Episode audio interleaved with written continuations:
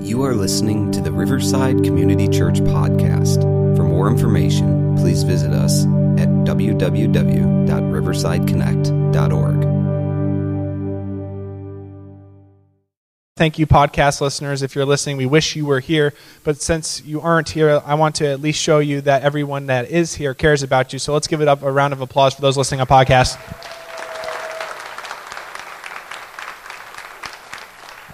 I hope you feel loved. We do love you. Um, and we've come to a great place in, in, at Riverside. We're starting a new sermon series called Home Stretch, finishing the journey of faith. And if you don't know me, my name is Mike Evans, and I kind of work with the young adults here at the church and also the student ministry. And uh, shout out here. If you're between the ages of 18 and 35, Tuesday nights, 7 o'clock in this building, we meet just in there, and we have an awesome community of young adults who get together, and it's really turning into something so awesome. So if you are within those ages, then please come and hang out with us because it's, it's been awesome on Tuesday nights. So there's your formal invitation. Please come. It's awesome.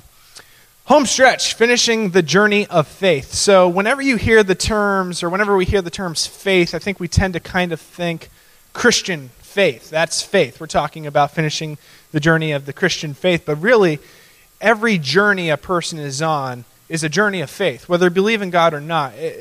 You have in your mind, and I have in my mind, the best way to live the best life available to us. And, and to see that journey through is really a journey of faith. So, this sermon series is about how to finish the journey well, how to finish it ultimately in life. The Bible makes a pretty serious claim about what that journey looks like. And it answers a question that all of us as people really ask and need to know. It's a, a pressing question. How should we live our lives? What's the way that's going to lead to the best destination? And the Bible has a very clear cut answer as it answers that question. It has a clear cut answer to that question that we as people have. Everyone has that kind of a question. And we as people, we like clarity. I like clarity. You like clarity. Sometimes when things get confusing, you're just like, all right, cut all the stuff out, all the mess. Just give me the concentrate. Just give me exactly what I need to hear. Tell me exactly what it is. And today, we're going to hear exactly what it is because we're going to be looking in the book of Hebrews, which I'm awesomely just so excited about this whole sermon series. We're going to be looking into the book of Hebrews. So if you have your your Bible, excuse me, with you, then you can turn and open to the book of Hebrews. But we as people, we like clarity. We like clarity. We like just cut all the, the crud and let's just get down to it. Let's get to it. And that's actually how I operate too as a person. And, and and I'm going to tell you a story here. I don't want you to judge me. It's going to be quick, but I, am now married, which is cool. That's the start of the story. I, I, got married uh, about a month ago on the 29th of May. We got married, and that's my wife, Lauren. Here she is. That's right. I got her permission to tell this story. So this is all about how we as people we want clarity. Especially I want clarity. I don't want to. I don't want to play any games. I, I want to know. I want to know the truth. So we were on our first date, and we first went to Chili's. Yeah. Went to Chili's and we went. Did you hear? I went to Chili's. That's great. It's a good place. Uh, tough crowd. So I was there with my brother-in-law and sister. And we went to Chili's and then we went to Oakland and we went to Dave and Andy's ice cream place. You know, top-notch ice cream, by the way. If you haven't been to Dave and Andy's in Oakland, get there. Delicious. We got our drinks are, are well, I got a milkshake, so that's kind of like a drink. She got her ice cream, and we went to this nice area where there are these benches and we can sit. It's all romantic. It's great. I ruined it. And I'll tell you why. Because, listen, girls, man, ladies, as a guy, sometimes you guys have like this ability to play with our hearts, you know, and just a guy needs some clarity. If you're in high school, you know what I'm talking about. If you're in college, you probably know what I'm talking about. But I just needed clarity. So I looked at her and I was like, this is literally right before we're about to start eating our ice cream. I was like, I have got to know do you like me? Like, do you want a date? Is this a date? Like, what are we doing? Is this, do you like me? I said it just like that. It literally ruined everything. And she's a good sport, and she kind of looked at me and she was like, well, yeah. I was like, but I quick rebounded and was like, I like you too. Like I really wanted to date you. I just needed to make sure, and I want to explain myself that I need clarity. I want we as people we want clarity. We want the, the we just want the answer. Just tell us. In the Bible, the Hebrews, it gives an answer. And the thing is, it, had Lauren said no, I would have been crushed, obviously. It's not what I wanted to hear. And similarly with the Bible, it's going to make a very, very bold claim. The writer of Hebrews is going to make a very bold claim to what the journey of uh, the, the journey of faith is worth. Like which, which journey is worth going on? Which one's going to lead ultimately to life and to our well being? So usually people either accept it and they realize that, wow, this is, this is the best way, or people end up having a very cold response to it and they end up going the other way and they, and they kind of go negatively, pretty aggressively against. But the writer of Hebrews, one, we don't know who that writer is. I could have probably maybe impressed you by saying maybe it's Apollos or Barnabas or Paul, but it was written sometime in the years AD 66 through 70, if you're interested in that kind of stuff, which I am, so I hope some of you are too. It's written to a people who I think we can identify with, everyone in this room, whether you're a believer or not, because they were it was written, the letter, it's a letter. The book of Hebrews is actually a letter written to a people, Jewish Christians who lived in an urban context. And they lived within a melting pot society where there were all kinds of philosophies and journeys of faith, different ways that people thought that life should be lived. And so this speaks exactly to Christians who are living in that kind of society. It sounds like America, doesn't it? Where there's all kinds of beliefs and philosophies, a melting pot of all ideas and all kinds of things.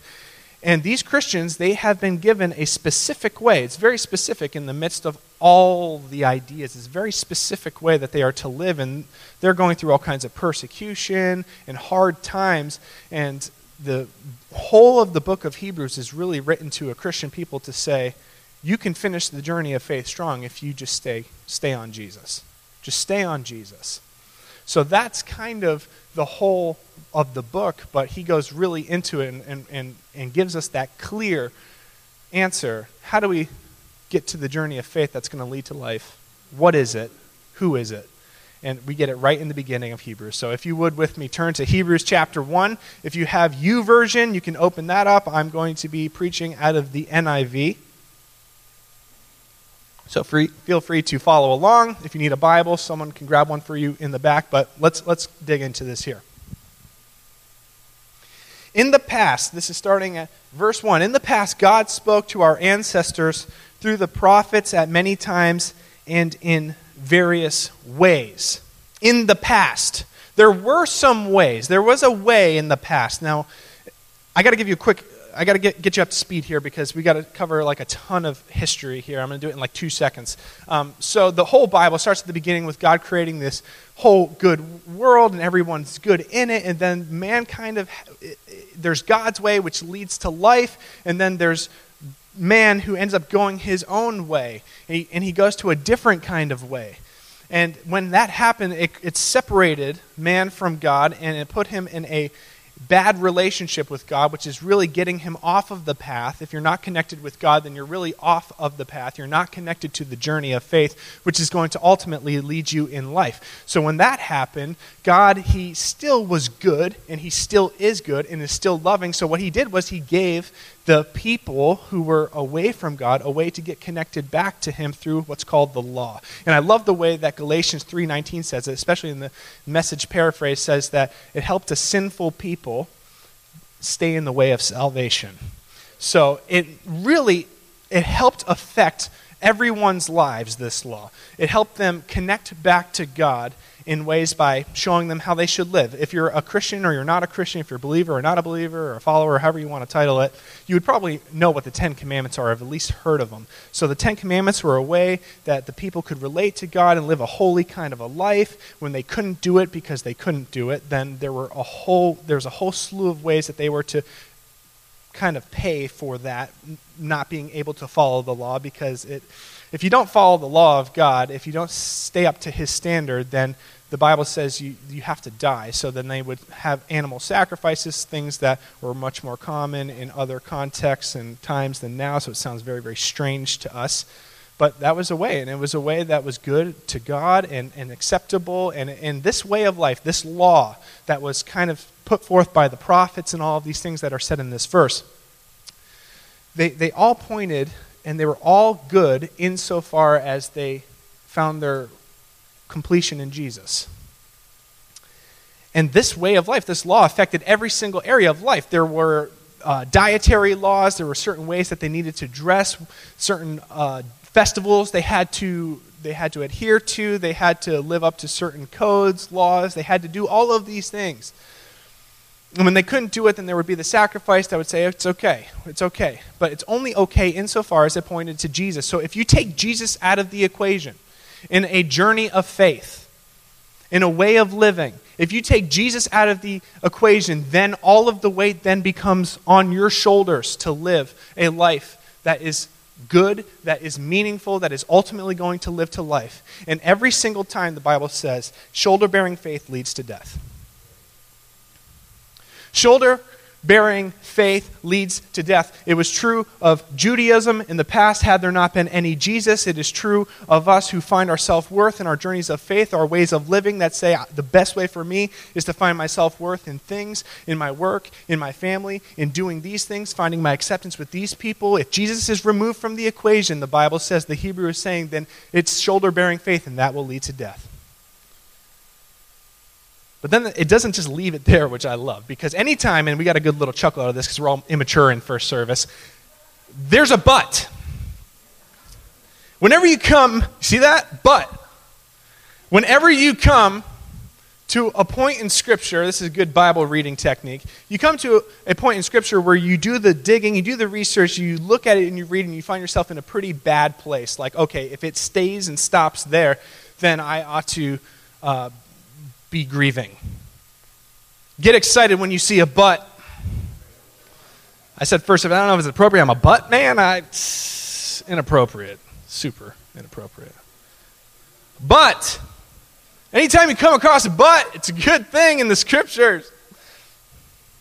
But in these last days, the scripture goes on to say, he, Jesus, God, has spoken to us. God has spoken to us by His Son, whom He appointed heir of all things, and through whom also He made the universe.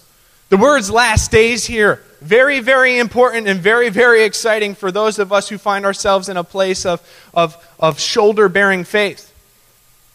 Let me ask you the question directly Where are you at in your journey of faith? Is Jesus a huge component, the component, the primary component of your faith? Or are you here today and you are in a place where you are going your own way and you're shoulder bearing it all? There's a but.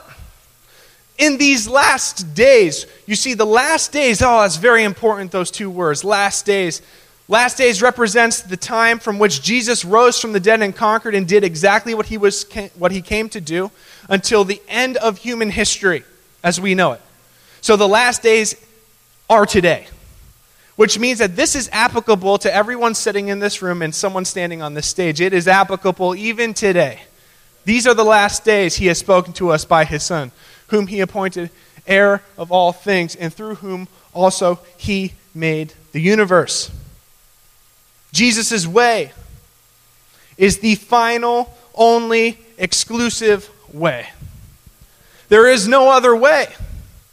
From now until the end of human time, there is no other way you can find a journey of faith that's going to lead to life. There is no other way but Jesus' way. It's exclusive. And it hurts us to hear it sometimes, I think, in our American culture, because similar to the context in which this was written, to the people in which it was written, we live in a society, we live in a culture, we live in a country where there are many ways. And it's super taboo these days to say any way is better than another. But here you have, in the face of all of that, a very bold statement Jesus' way is final, only, exclusive way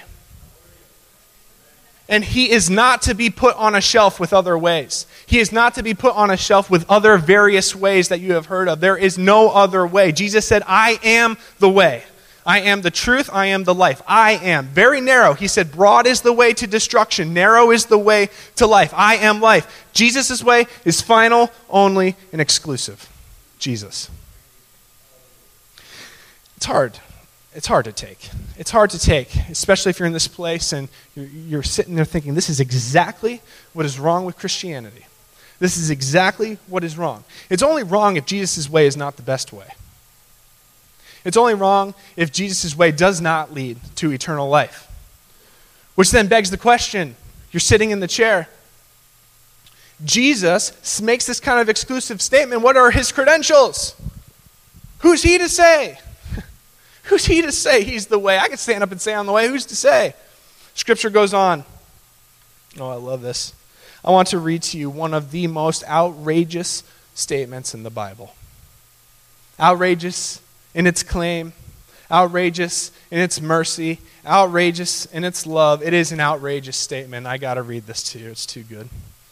What are his credentials? How can he make this kind of a statement? Jesus, Hebrews says, the Son, in verse 3, the Son is the radiance. Jesus is the radiance of God's glory in the exact representation of his being, sustaining all things by his powerful word.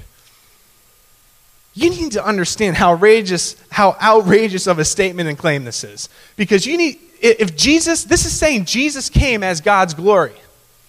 You need to understand something about God's glory.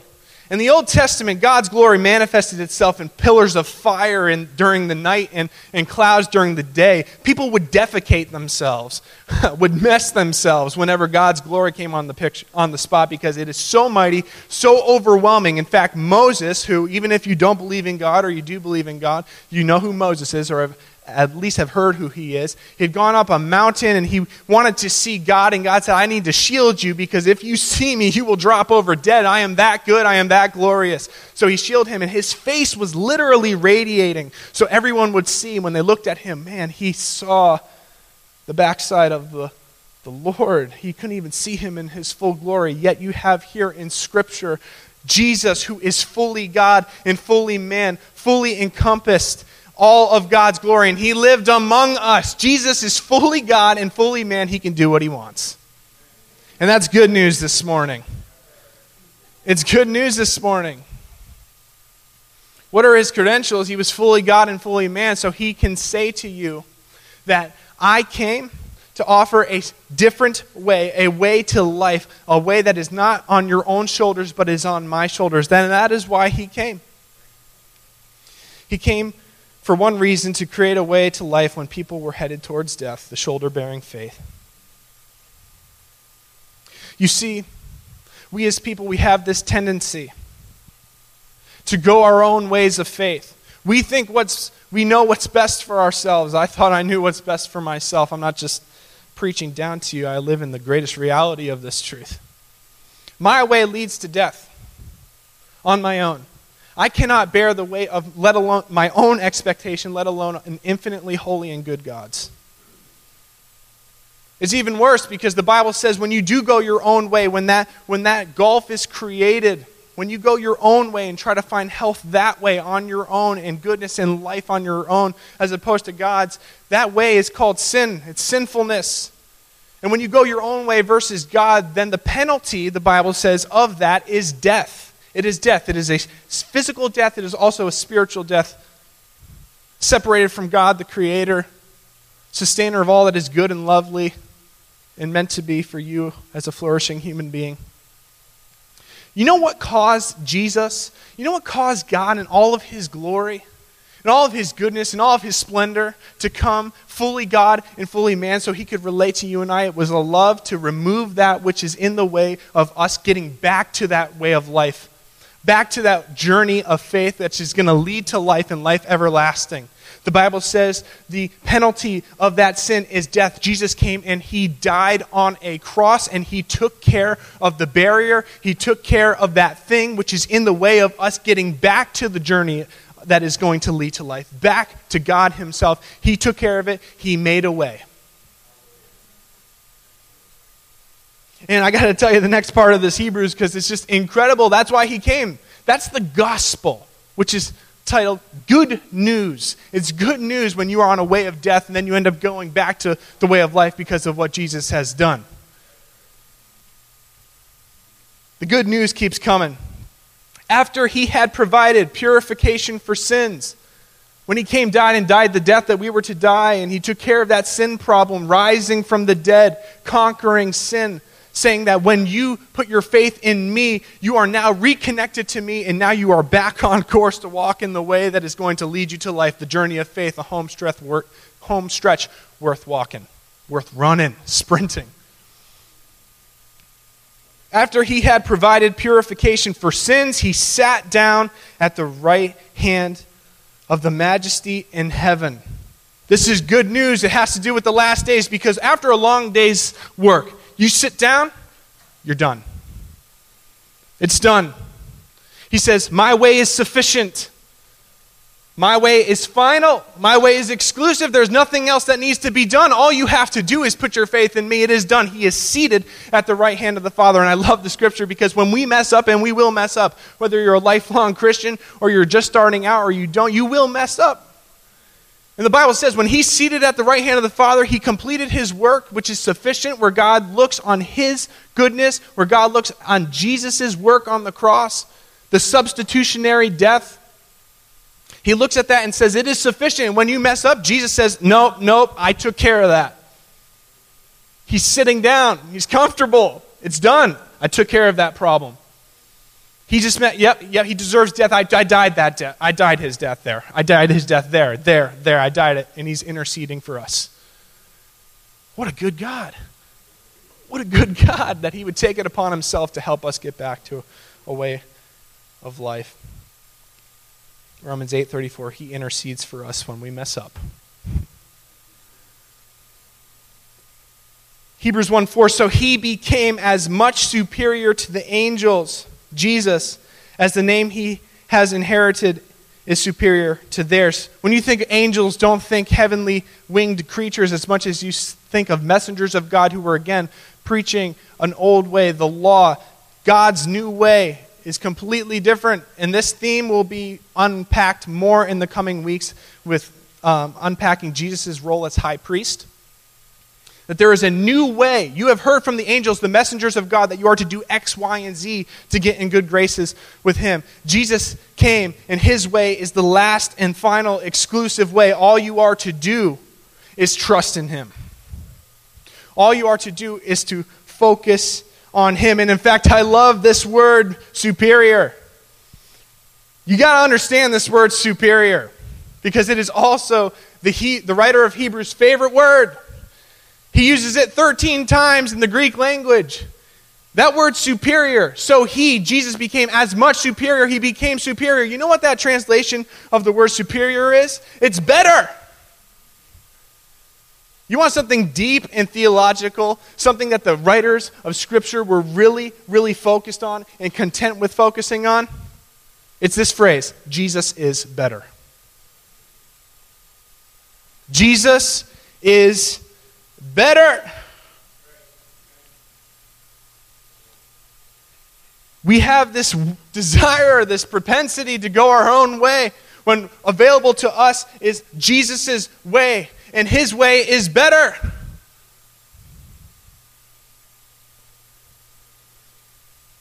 So what?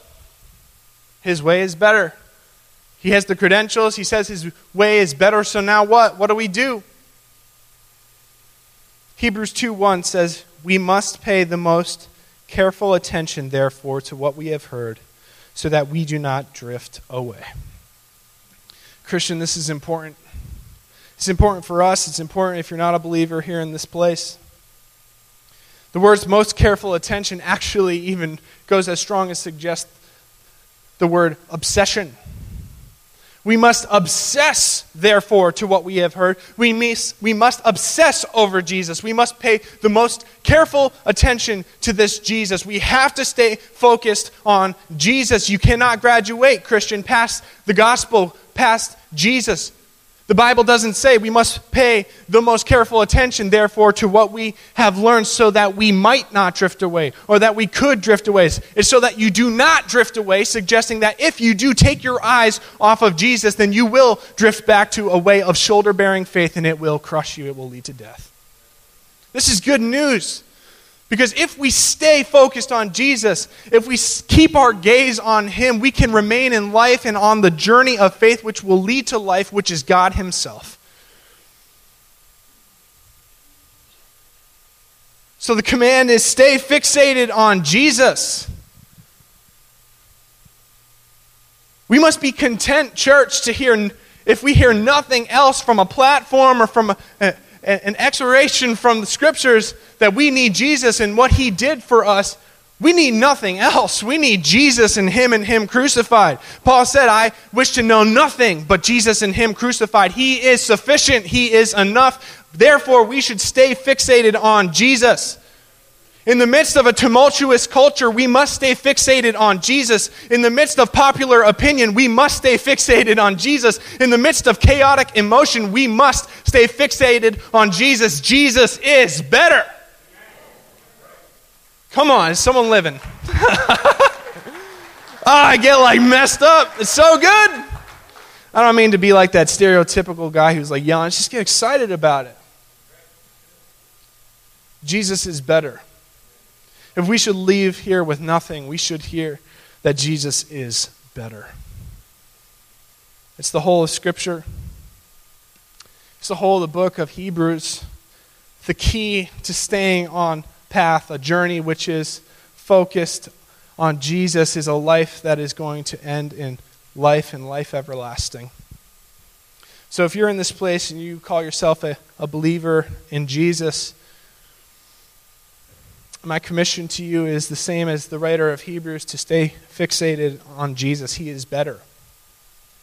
He is not to be put on a shelf with other beliefs and fleeting emotions. He is everything or he is nothing. He is to be fully embraced or he is to be fully discarded. He is either the Son of God or he is a crazy man. He is Jesus and he is the Son of God. He is better. Therefore, we should stay focused on him and fixated on him. Jesus is better. He's better. If you're in this place and I want to invite the worship team to come on up because we're going to respond this morning because I hope that today, I don't know where you came from this week, what your week was like, but I think we all need to ask ourselves the question do we tend towards the way of going our own way? Are we taking Jesus and are we watering him down to, to something that is not him at all? Are we putting him on the shelf with our own emotion and beliefs? One of my favorite parts in Scripture one of my favorite responses in Scripture, there was this guy named Peter in, in the book of John who was hanging out with Jesus. And Jesus had this tendency to say things that kind of brush people the wrong way and they would just leave. And so he said something difficult where within, within himself, Peter, everything within a human being would say, Man, this doesn't make quite sense. But Peter knew Jesus. And even though his emotions were were maybe pointing him and pulling him another direction, just like it was for so many other people who left him. Jesus looked to Peter after he said this difficult thing, a thing that was hard to take. Maybe something that was counterintuitive to him, something that was counter emotional to him. He said, Are you going to leave too, Peter? And I love Jesus's or Peter's response. He looks to Jesus and says, To whom shall I go? In effect, he was looking at Jesus and saying, You are better. Jesus is better. So, Christian, can we not live our lives in a way that puts Jesus on the shelf with every other thing that we feel? And can we focus on Jesus as being who he says he is the way, the truth, and the life, the narrow way, the way that we ought to go? He is better.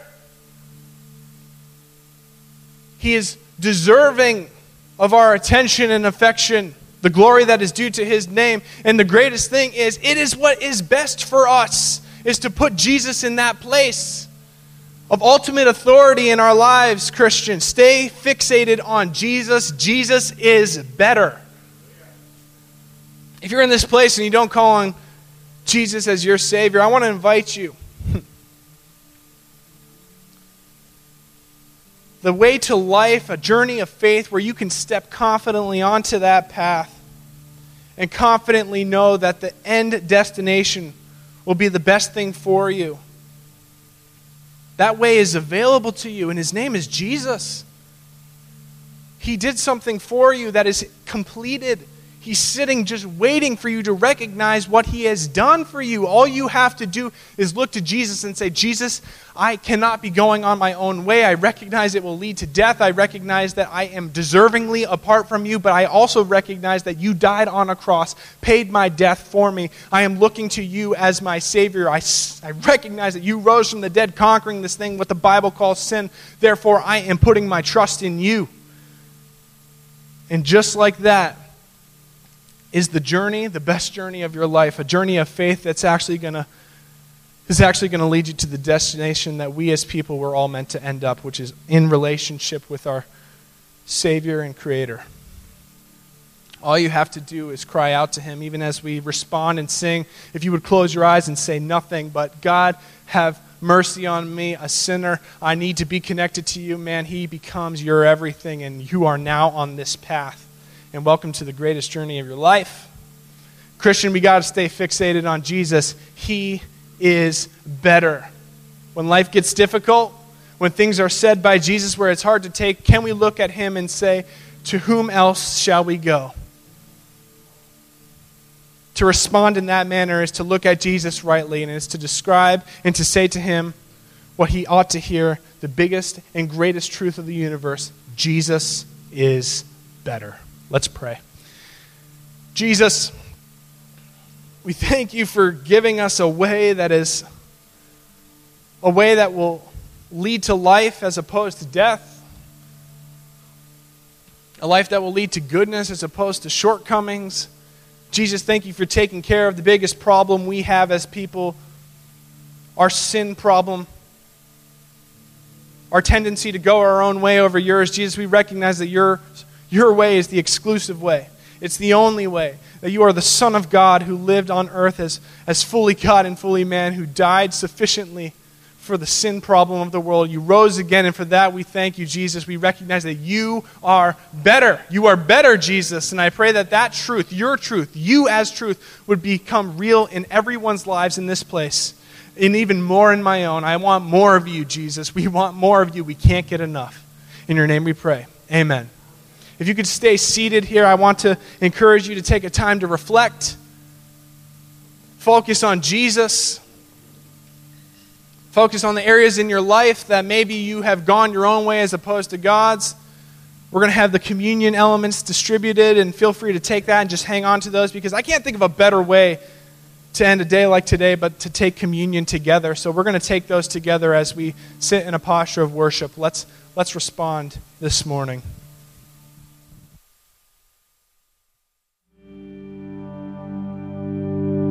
Thank you for listening to the Riverside Community Church podcast. For more information, please visit us at www.riversideconnect.org.